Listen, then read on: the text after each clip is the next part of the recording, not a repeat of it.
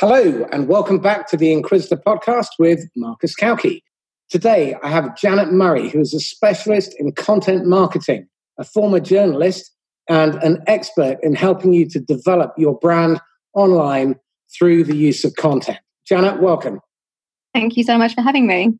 It's a pleasure. Would you mind giving the listeners a couple of minutes in terms of your background and what qualifies you to be an expert in this field? Okay.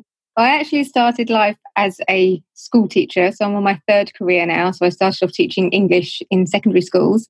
And a few years in, I decided I want to retrain in journalism. And I ended up spending the next 18 years writing and editing for national newspapers like The Guardian. And what happened was I realized something quite early in is that people were dreadful at pitching to the press. So I would get these dreadful press releases, I'd get these dreadful pitches, and I would just think to myself, why would anybody want to take any of those ideas up? They were just awful. So yeah. I thought to myself, yeah, I thought to myself, if they don't know how to do it, then maybe I can teach them how to do it better. And I was a freelance journalist, and a lot of people think that journalists earn a lot of money, but actually, generally, unless you've got one of the you know, really senior reporting jobs. Not, I was being paid by the word. And I thought, you know what? Maybe I could run masterclasses or workshops or events. So I started teaching people how to pitch. And I worked with some big companies like Santander and John Lewis. And somehow we were managing to get them to come along to these workshops.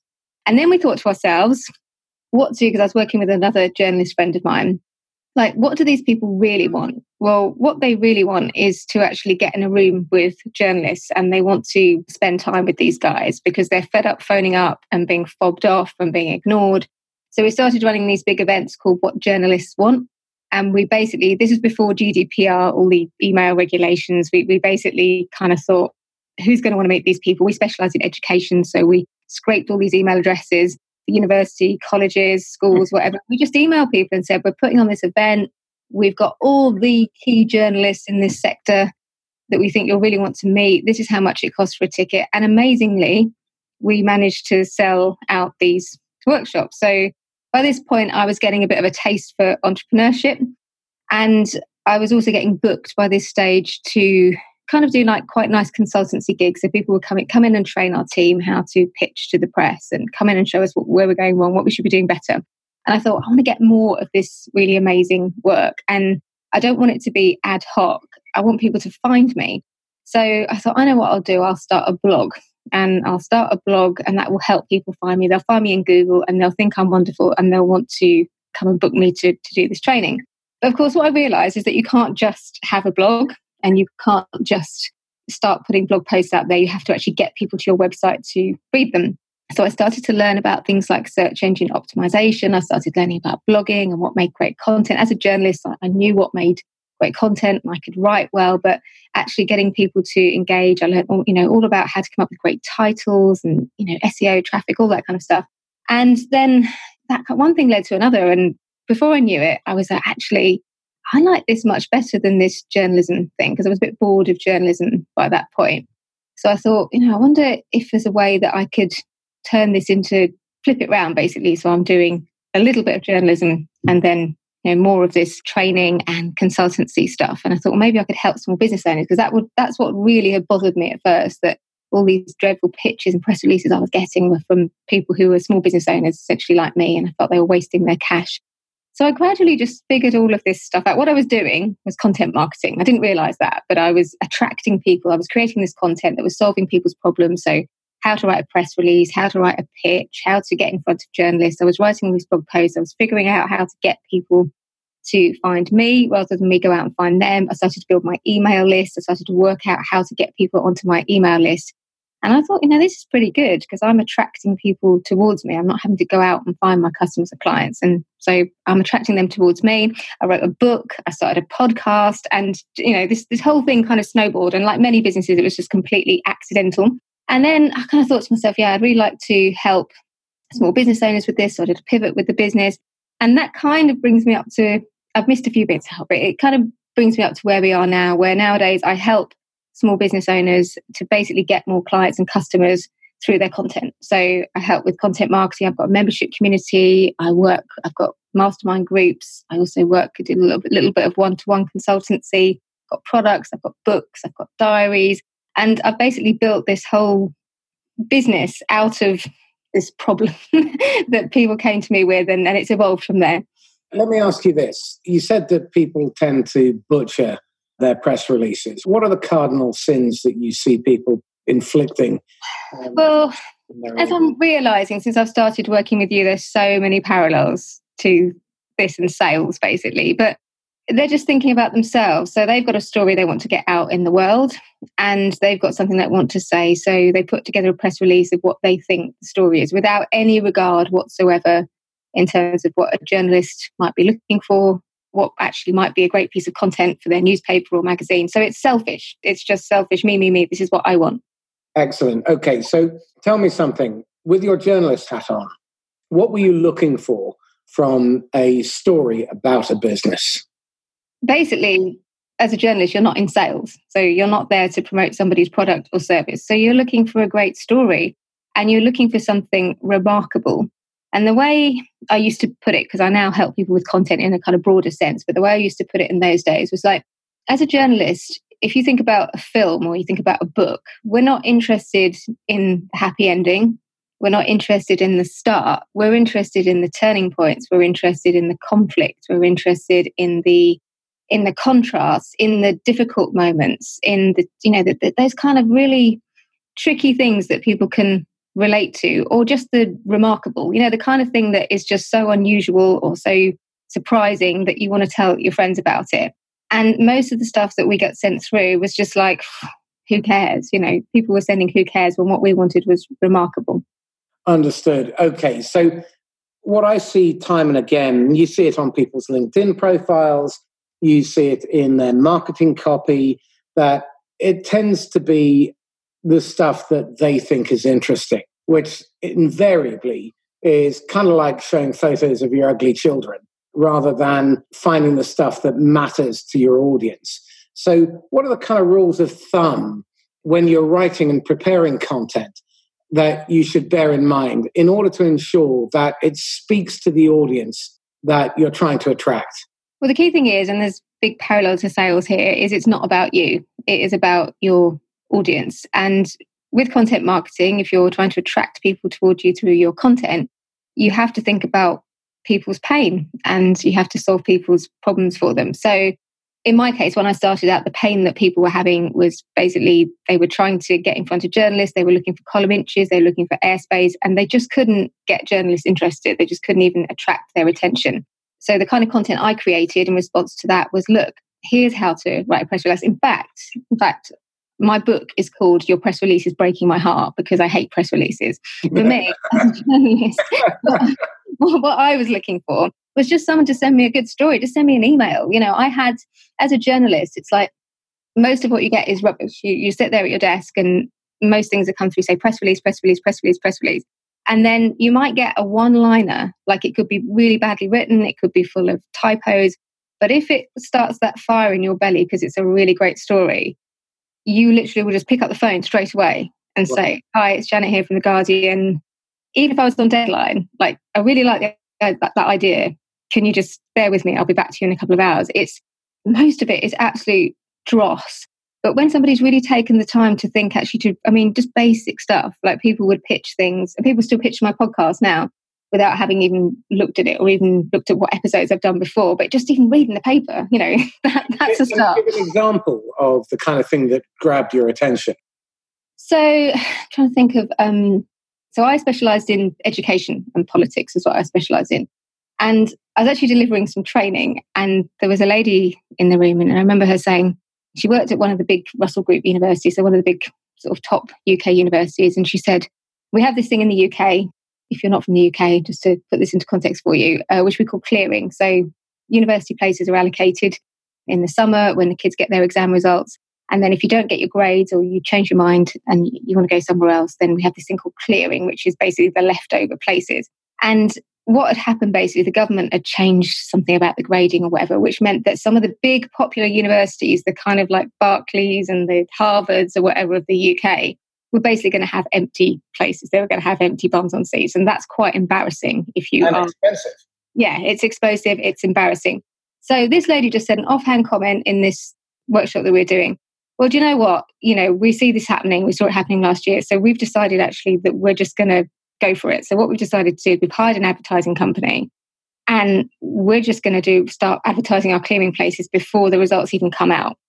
And for me as a journalist, my ears immediately pricked up because like this is a, a big university that not only is admitting that they haven't got enough people bums on seats, but also they're going to hire an advertising agency using public money to kind of solve this problem. And they're being really upfront about it. And that, you know, this could change the face of UK education. For me, this was like, you know, sit up and take notice. So I had to try and persuade this lady that they were comfortable to talk about it, and that took a little bit of work.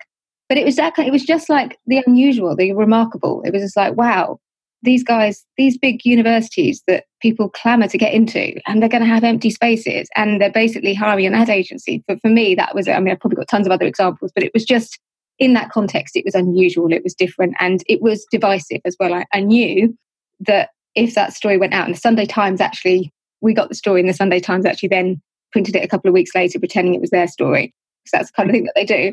No bitterness there. Yeah, I knew it would rile people, it would wind people up, it would divide people. It was just wow. So tell me this then, in terms of entering the mind of your audience, do you have any suggestions or guidelines to help somebody who's maybe starting out in their content marketing journey uh, mm-hmm. to really be able to understand who they're writing for and what matters to them?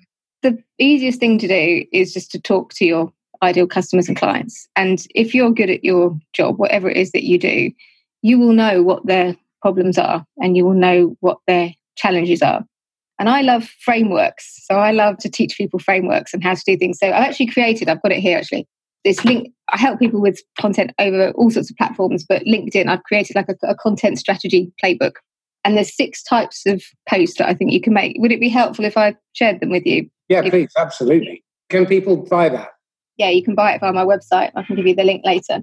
So the first one is the easy one, is the value post. So this is basically when you create something. Say for you, Marcus, that would be you creating something very specific, teaching a specific sales technique, sales technique, or something like that. So this is how you contract at the beginning of a sales conversation, or this is how you talk about money, or whatever. So when somebody can actually take that piece of content and get value straight away and hopefully implement implement it. I'll give you an example of one I did last week. I was running a, a LinkedIn content strategy session and I wanted to show the people in the class how easy it was to create content and get it online really quickly. So I basically stood up and said, I'm going to teach you a trick on how to look better in your videos, and we're going to get it online straight away. And all I did was I said, look, if you want to look better in your videos, you, you don't have fancy lighting, stand in front of a window. I'm going to show you what happens when I'm standing in front of a window. Now I'm going to turn away and you can see the difference. 30 seconds that video. I got it up on LinkedIn in the class, like I promised to show them. People saying, wow, that's such an amazing tip. Thank you so much. That's amazing. And literally, it was 30 seconds. And for us, I think often we feel the things that we know, we feel like, oh, they're obvious. Everybody would know that. Everybody would know how to light a video, or whatever, but they don't. And that 30 second video got about 60 comments or something so far. Loads of messages. Say, thank you so much. That was so useful.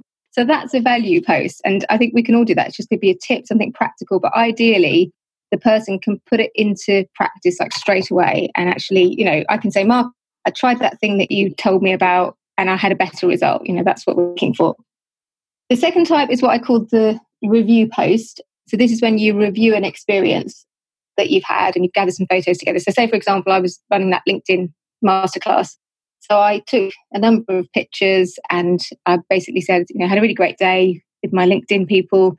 This is what we covered during the day. And I tagged them all in. And I would ask them something like, what was your biggest takeaway from the day? So that they have to comment. People were jumping on and saying, oh, wow, this looks really good. And I got some messages from people afterwards. When's your next class? So this is a clever way and I think that's an important point to make as well. You do need to have an intention. I always have a sales intention pretty much for everything I post. So I'm thinking about ideally, what do I want this post to lead towards? Because I've got lots of different products and services. So what do I want people to do? And it might not be buy something, it could be just take the next step in some way. So again, there's lots of parallels to sales there, isn't there? I, I see um, Sam Rathling doing this an awful lot. Yeah. And it works a storm for her, I know. Yeah, yeah. and certainly I've found that uh, strategy works really well. I don't do it often enough, so thank you for the reminder. Yeah. well, number three is I call this the gratitude post, and this is actually quite similar. And the thing is, with your content, the more you can make it about other people, the better. So, for example, at the end of last year, I'd spoken in London, I'd spoken in Boston, I'd spoken in Nashville, and I'd spoken in Milan, I think the last few months of the year. And of course, I want to tell people that I'm a speaker, but if I just post, hey, I'm a speaker, this is what I talk about, people are just going to be like, yeah, who cares about the fact you're a speaker? So what I did was I gathered together some pictures of me speaking different places. I gathered together some of the fellow speakers that I'd been with so I could tag people in. And I just said, look, you know, just want to say thank you. It's been a great speaking year. Here's some of the places that I've spoken. Here are some of the people that made it possible for me. And I tagged in the event organizers and I tagged in some of my friends who speak as well. So, of course, everyone loves a post like that when you're saying thank you. so, you know, people jump on, say, thank you so much for saying thank you. And, you know, so it's about shining the light on others and saying, you know, this, this, this person was helpful. I did some media training about 10 years ago, and the overriding lesson that I learned was that names, names, names. If you put names into posts, then those people will invariably respond, and that then goes out to their network. And hmm. it's a very subtle but very powerful way of extending the reach of your content. So that's a really good tip. Yeah, exactly. And with your LinkedIn in particular, your second degree networks will, your contacts will see that and their contacts will see that. So essentially, if I get 100 comments on a post like that, that's potentially thousands and thousands of people that are going to see that because they see their friend being mentioned and they just have a little nose and see, oh, what's that all about? And then they come, you know, I get lots of people commenting on my posts. Another one that I did was I have a, a, media diary. So it's an A4 desk diary that you can use to plan out your content for the coming year. It has key dates and awareness days. And I did quite a few posts in the promotion of that, which I can talk to you about this different style of post. But I got people to get involved in the process. That's another tip I'd give you. So if you're creating a product or a service, like ask people, get them involved in the journey. So first thing we do with my media diary is ask people which cover do you like the best. We give them cover options and get people to vote which cover. So then they're saying, where can I buy this thing? Where's the link? Where can I buy it? But of course, it's not for sale yet. So you're developing a little, you know, a bit of a wait list and getting people excited. Then I might do a video showing people the inside. I might ask people to help me with, I don't know, with this LinkedIn playbook. Actually, I show people different covers of it beforehand. I ask people about the name. Should I call it a playbook? Should I not call it a playbook? So I had this conversation going. And then what I do is when it comes out, I'll thank people. So with the media diary, so the media diary is out today. I want to thank these people for helping to create it, these people who are the first people to buy it or whatever. And again, the more people that you're bringing in and tagging in, you know, you, the more engagement you're going to get. So I call that a gratitude post. There's lots of crossover, lots of parallels between them. The next one is what I call the behind the scenes post. So this is where you take people behind the scenes of your business. And you'd be amazed really what people love to watch on social media. So as I'm sitting here now, we can see each other, can't we? So I'm going off to the hairdressers to have my hair blow dried shortly after this. And me too. And you go, you're going for a blow dry as well afterwards, yeah. And um, well, more of a polish. and um, so I, I went through a stage last year when I was blogging, and I, I really enjoyed doing is telling a story through video. And I did, you know, when I'm speaking, I do vlogs of the cities that I'm visiting rather than about me and what I'm talking about because people are much more interested in that. But my hair's naturally really curly, but I have it chemically straightened. And I'm actually going through the stage now where I'm possibly going to change that, possibly going to let it grow out. But anyway, I created a video of me having my hair. This is this Japanese straightening treatment called Yuko. And um, I created a video of me having it done because everyone's always asking me, how do you have it done? That video has got more hits on my YouTube channel than any video that I've made, my worthy video about content marketing. But I actually took it a step further and it's behind the scenes because it's obviously the person behind the business and people getting to know a bit about me and where I get my hair done or whatever. But I took it, I actually shared that video on LinkedIn just to say, you know, I find that when I share things about my personal life, not everything, but people are pretty interested. And to have a look at this video as an example. What do you do you feel okay sharing you know always turn it back to your audience. Do you feel okay sharing things about your personal life? Let me know in the comments. I got so much engagement on that video. For me having my hair done you know it's just just people just wanted to see the process. And and so behind the scenes doesn't have to be behind the scenes of your business. It can be but it could actually equally be something that you're up to decorating your house or you know that's really people true. are nosy. I can't believe anybody has any interest in anything that I do.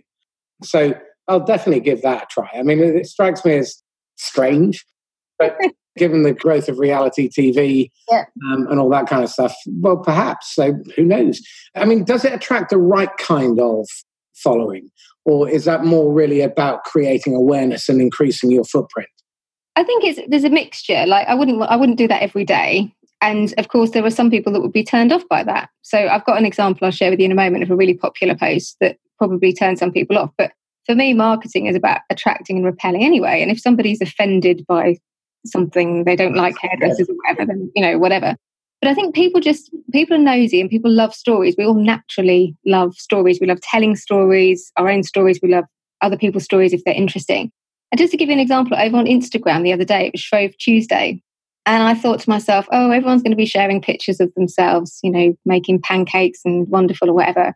And I'm not very good at cooking. So, uh, so, so I, I did, it was, a, you know, I, I just, I filmed me making pancakes on Instagram stories and basically started off, had all the stuff laid out, all looked beautiful. And then it just went worse and worse. So, you know, started off with me burning, you know, one sizzling in the pan nicely, then it burnt, then there was just this kind of massive mess, and people were saying to me, "Oh my god, like I can't believe state you got your cooker in just to try and make this one." But it was real. It was really what happened.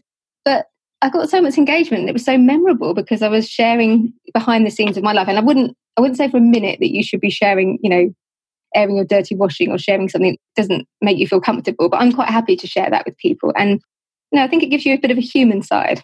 I remember I did do a post a couple of years ago, took one of my daughters to one of these trampoline places, and my friend, we're still friends, just, he suggested that I should jump into the, what's it, the pit, the foam pit. Uh, it took about eight minutes for me to be able to clamber out.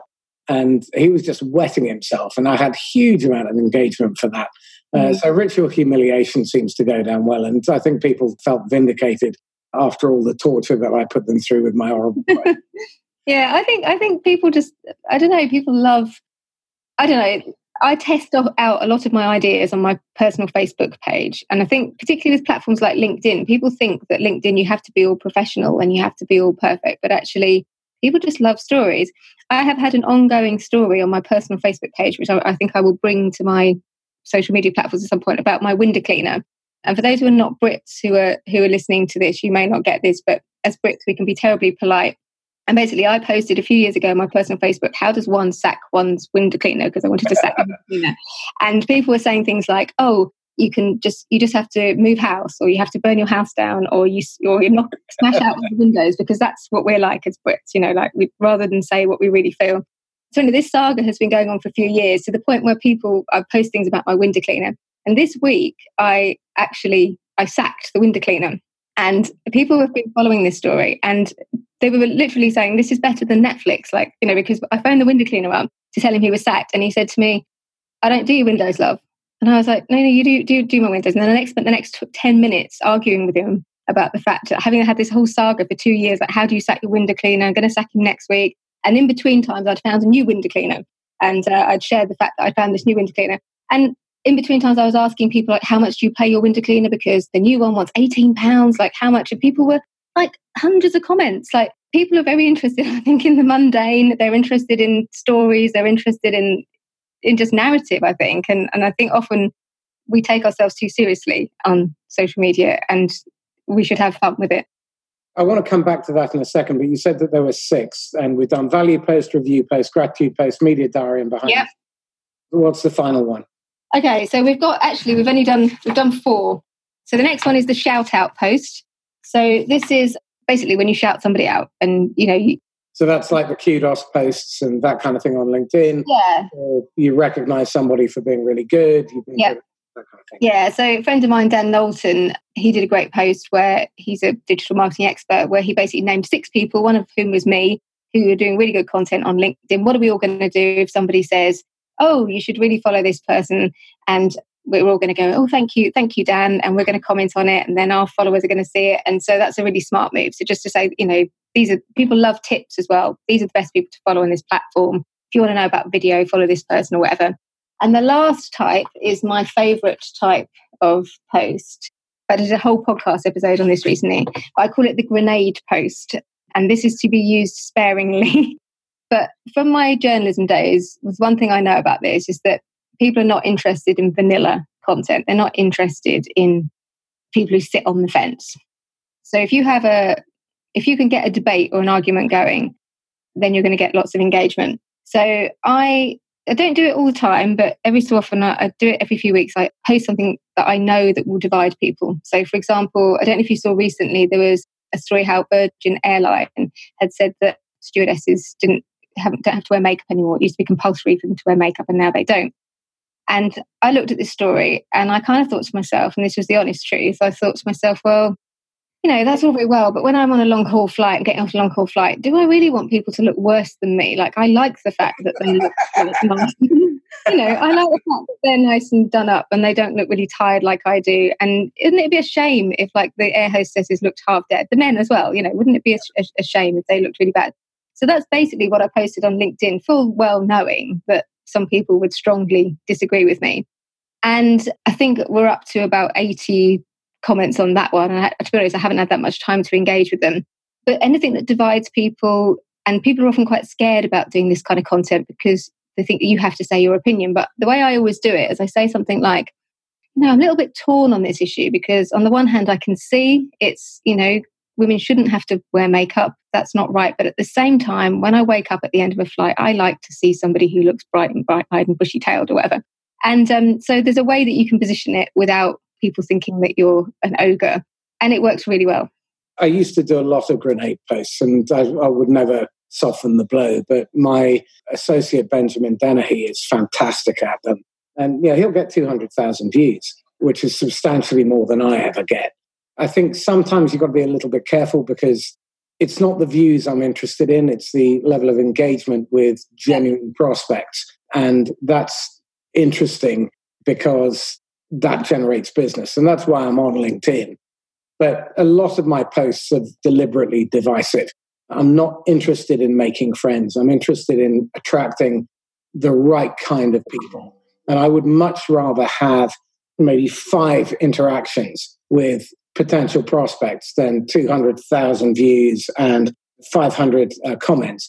The volume of comments is good for raising awareness. But I posted a couple last week one was on planting your feet. And you know, if you've agreed an upfront contract with somebody, then to hold them to account if they deviate from the contract that they have agreed to. And I was really fascinated because I, I knew it was going to generate some pushback. But the thing I really liked was the fact that other sales trainers piled in and trying to have a pop and using some very gentle questioning they suddenly went silent because the, the challenge was well, when is it okay if someone has agreed to do something and they don't keep to their word? Are you saying that you don't have the right to hold them to account? And all of a sudden they disappear. And I think it's a good idea to pick a fight every now and again and to have an opinion because I think you're absolutely right. Vanilla is dull. I want my ice cream to have uh, chili and tomato. And I want people to be forced to sit up and think and see their world through a different lens. We had a lot of interaction, lots of comments, and we've already generated some business off the back of it. So those ones definitely work really nicely. The shout out posts, I often get named, and I also uh, name people in my shout out post because they're very helpful. And I think putting something back to the people who actually inspire you is a really good idea. Behind the scenes thing, I've not done, but I'm definitely going to give it a go. I've been inspired. But you're, uh, off, you're off to Orlando next week, aren't you? Um, yeah, absolutely. Yeah. So there's loads of potential there for behind the scenes stuff. Absolutely. Well, Sam's coming as well. So uh, between the two of us, I suspect mm-hmm. there'll be great opportunities for us to film each other. And the review posts, I think something else that's worked really well for me in the past is book reviews. So I'm a prolific listener rather than reader because my eyesight's a bit dodgy. And I must have read about 700, 800 books now over the last five years. And off the back of that, a lot of people really appreciate that. And those value posts, one of the things that struck me is it was about 12 years ago, 10 years ago, our operations director told me that blogging was dead. So I just ignored him. So, Steve, if you're listening, you were wrong. And what was really interesting is you're often told don't give family jewels away people can't copy how you do stuff. They can steal the idea, but if you have a rich and powerful voice and you speak with conviction, it doesn't matter what you give away. What you don't want to do is do yourself harm. And therein lies a big difference between free consulting and really adding value to your network. And what's been really interesting over the last couple of years is just the exponential growth in my network. So in March last year, I had 4,000 connections. We've just topped over 12,000 this year. It took nine years to get 4,000 connections. And I think following of over 16,000 now.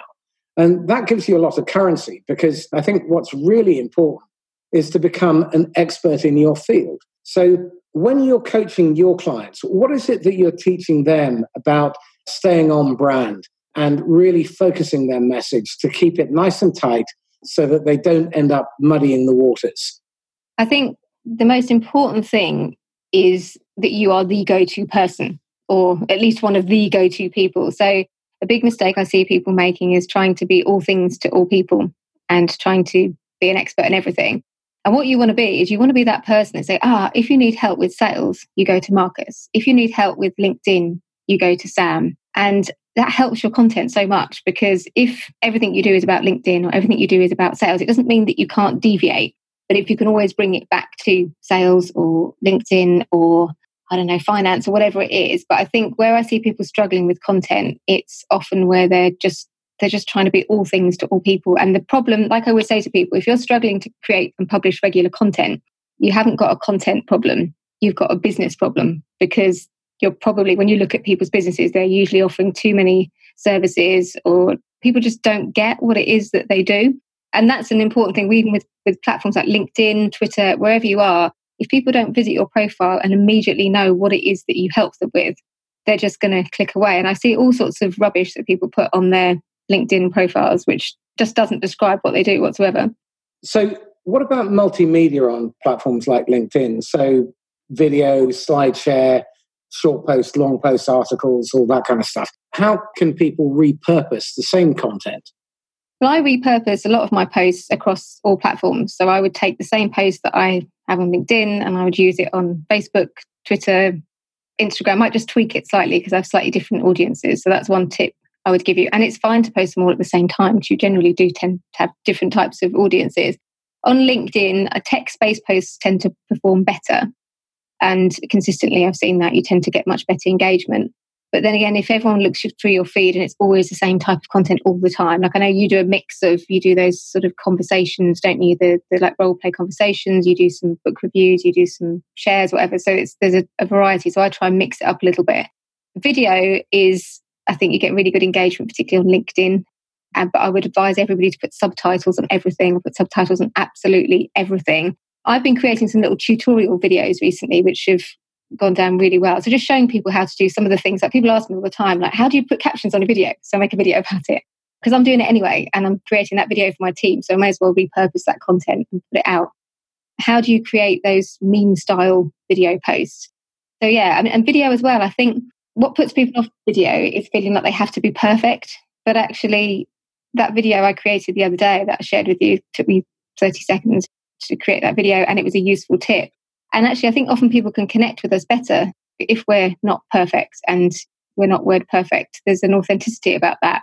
And I think people are quite accepting about that. And I think it's, it's, it's a nice way to connect with people. Okay. What about creating a paywall and getting people to pay for content?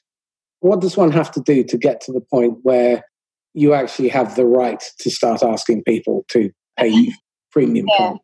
This is a great topic, and, and it's one I've grappled with a little bit. What should you give away for free, and what, what should you charge for? I think the thing is, you need an audience. So, the biggest problem that I help my clients with, particularly with coaches and consultants and experts, they come to me, and the story is usually this I'm tired. I'm running all over the place delivering training, different places, different countries, traveling. I've spent years building up all these resources. I'd love to be able to sell them online to people so I don't have to trade time for money so I can do this from home. And so I'm not in that feast and famine thing all the time where I'm waiting for people to book me or not book me or whatever. That's the narrative I hear all the time. But the problem is they go away and they create a course or they take their materials, which are excellent, and then they create a course and then they put them out there and crickets like no one wants to buy them because they don't have an audience because they haven't i believe it takes at least a year to build an online audience a year of consistently showing up. I think you need to be creating content like a blog on at least one platform so a blog a vlog a podcast. I've created 300 and i've just recorded my 338th podcast episode. I think it took me about 100 to really get traction because like all of us you don't automatically get good at something by doing it the first time. You have to do it lot you know lots of times. And that helped me build an audience. For other people it's a blog. For other people it's youtube. And you have to work really hard at getting people to engage with that content. Doesn't matter how brilliant it is and we, if we've got time we can talk about that as well you how you actually promote your content because just creating it is not enough.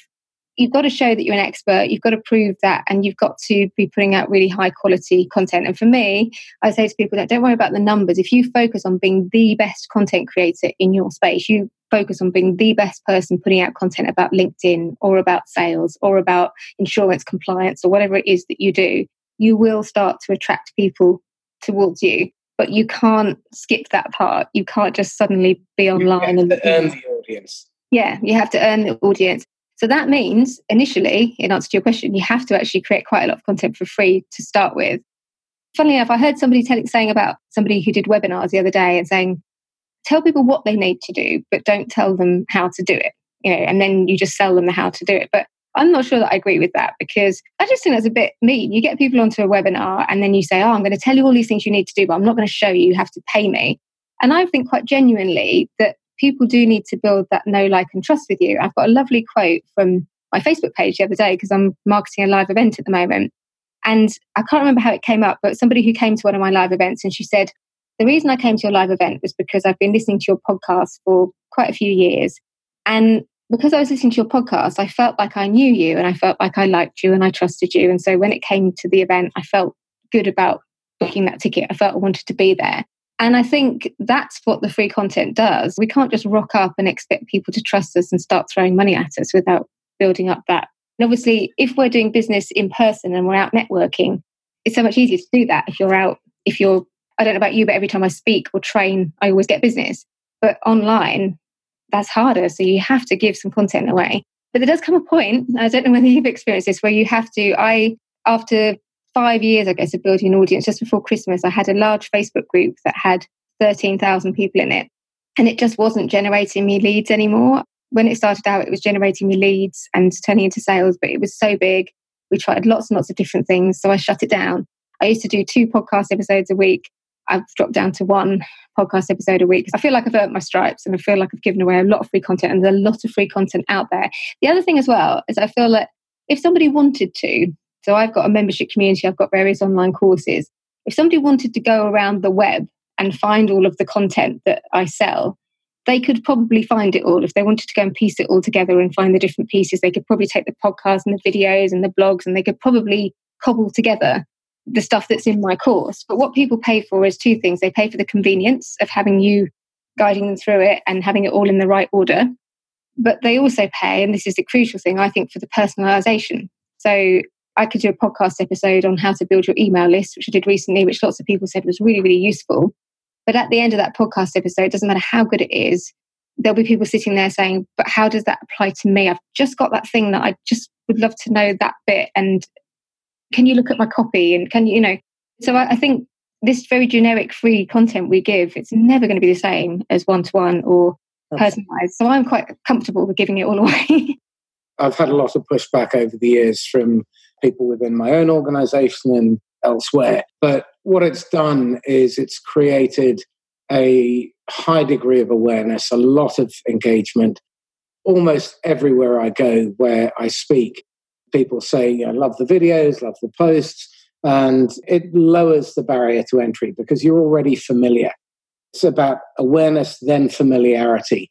And once you've got past that familiarity piece, then people are far more willing to engage. I do have a, a question. Instead of a paywall, what about creating some exclusive content where people have to subscribe? You're adding additional value, but in return for that, they're open to receiving your marketing. Is that something that you'd recommend?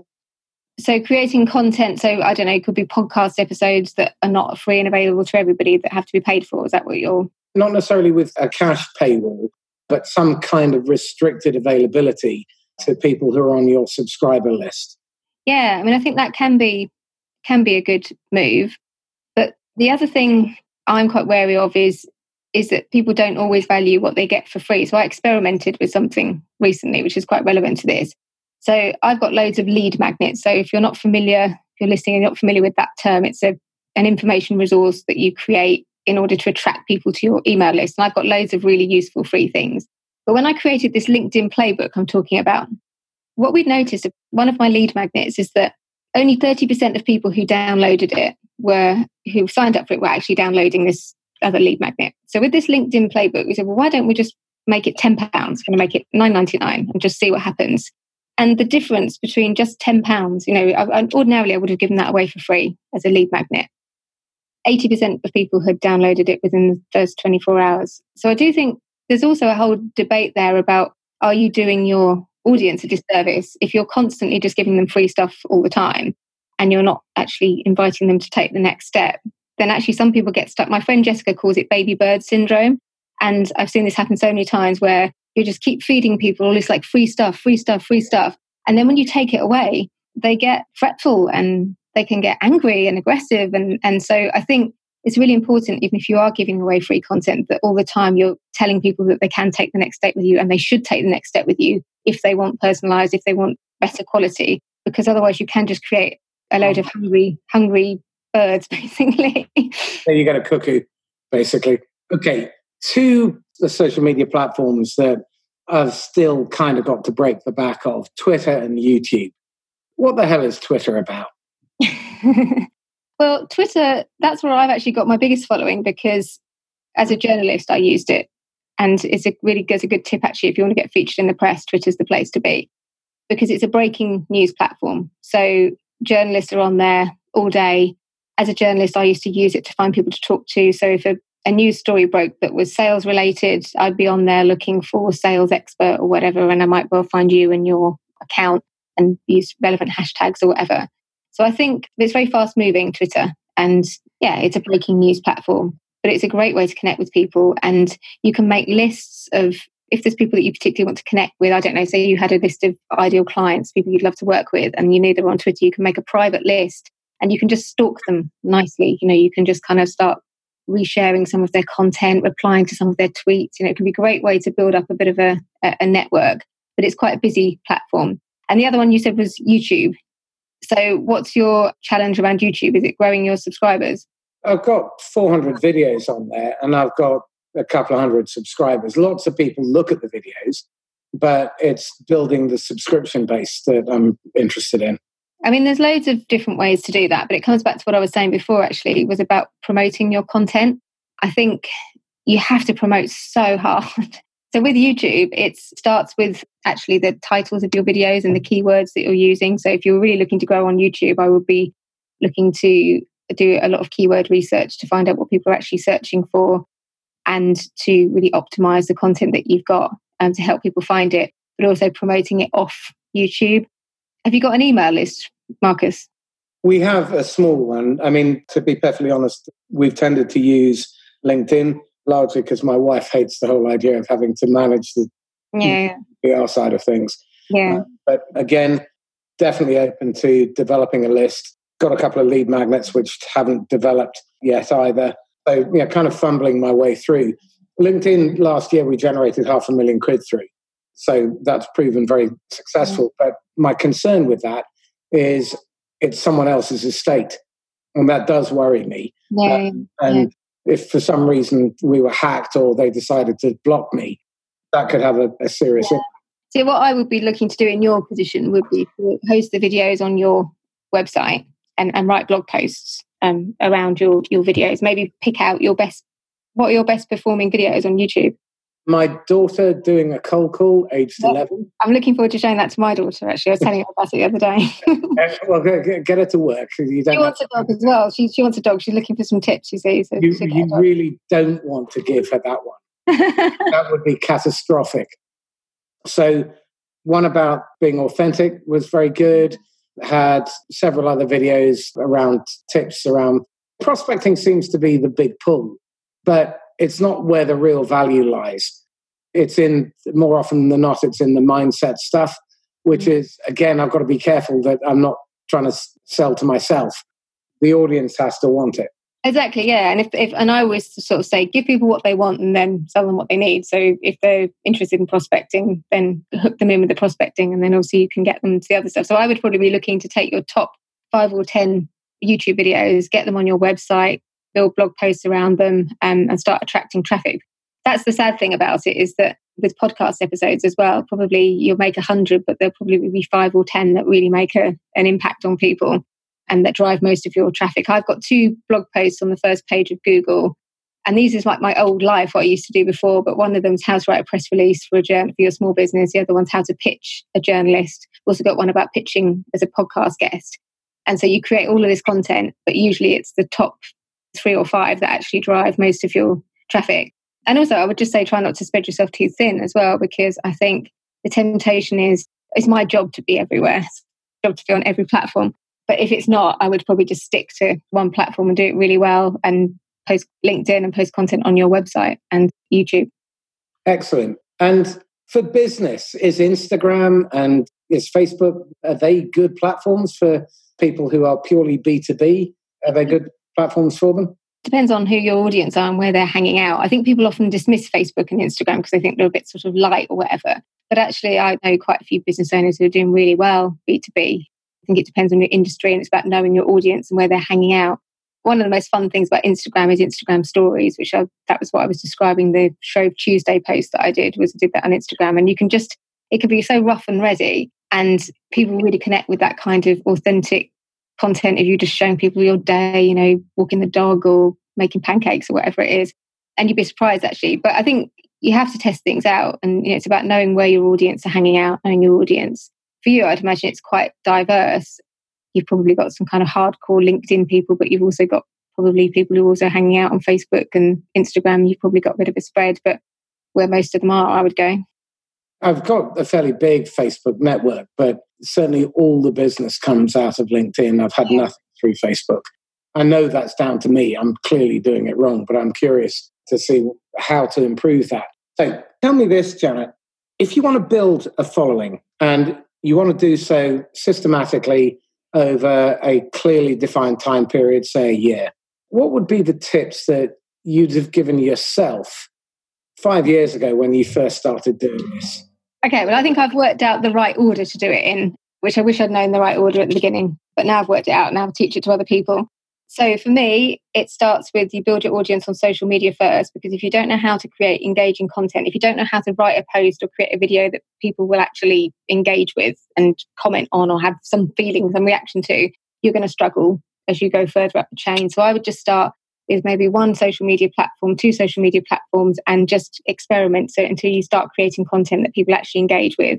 Once you've got a sense of that, the next one for me is is building your audience through content. So that will be, I think you're so right about not building your house on somebody else's land. So you should be publishing regular content on your own website. If writing's not your thing, it could be a podcast, it could be videos or whatever, but there do need to be some words on there for SEO purposes. And I would recommend once a week, ideally, if not maybe twice a month. And then once you're starting to publish that regular content, which is building your authority, then it's time to build your email list, which is the hardest bit. And it's the bit that most people fail at because it is really hard. But I have probably in online business terms a fairly modest 15,000 email list. But that means that if I needed to make some money this week, I've got lots of content.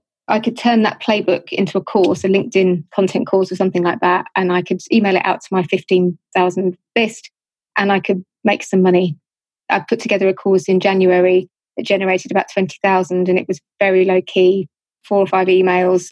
And I actually, ironically, sold the email sequence as part of the course that we sent out. But it's a great way to know that you've always got that funnel of prospective customers and clients. It's a really nice thing to have. So, two questions come out of what you've just said. The first one is email sequencing. What's some tips in terms of how to develop the right kind of sequence? Okay, so I've got to try and remember the structure of it now. but as part of, I've got a course on how to write awesome sales copy, and I have a it's like a six part email sequence. So, so generally, I would say this is a sales sequence. There's all different types of sequences you can create. You could have six emails. One of them might be like a testimonial based email where you tell a story about somebody that you've worked with because people love to see social proof.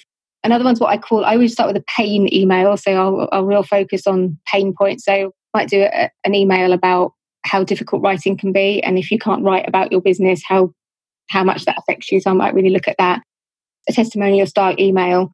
And then, yeah, so I generally would, would sort of alternate between those two. So the pain, the testimonial, and also an objection. So they're quite sales based, actually. so sales based because they are sales emails, but they're, yeah, so I generally would do one pain, one testimonial, and one objection, then maybe another pain, then another testimonial, then another objection. Because, like most things in the world, it's like there's only really a few stories in the world. It's the same yeah.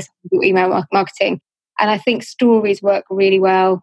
I tell a lot of stories. I'm very conversational email subject headers are everything. I learned this from journalism. If you want somebody to open your email, my best email subject headers are usually quite surprising, challenging. Is this selfish?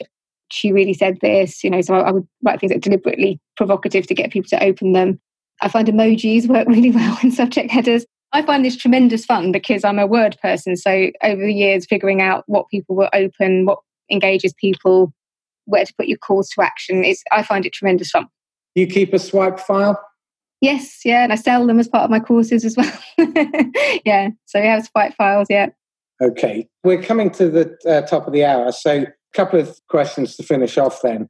SEO and keywords, where do you look to even begin? Because if you go to Google AdWords, there are keyword tools on there, but it's kind of overwhelming because for sales, you could easily be swamped with thousand keywords how do you refine it?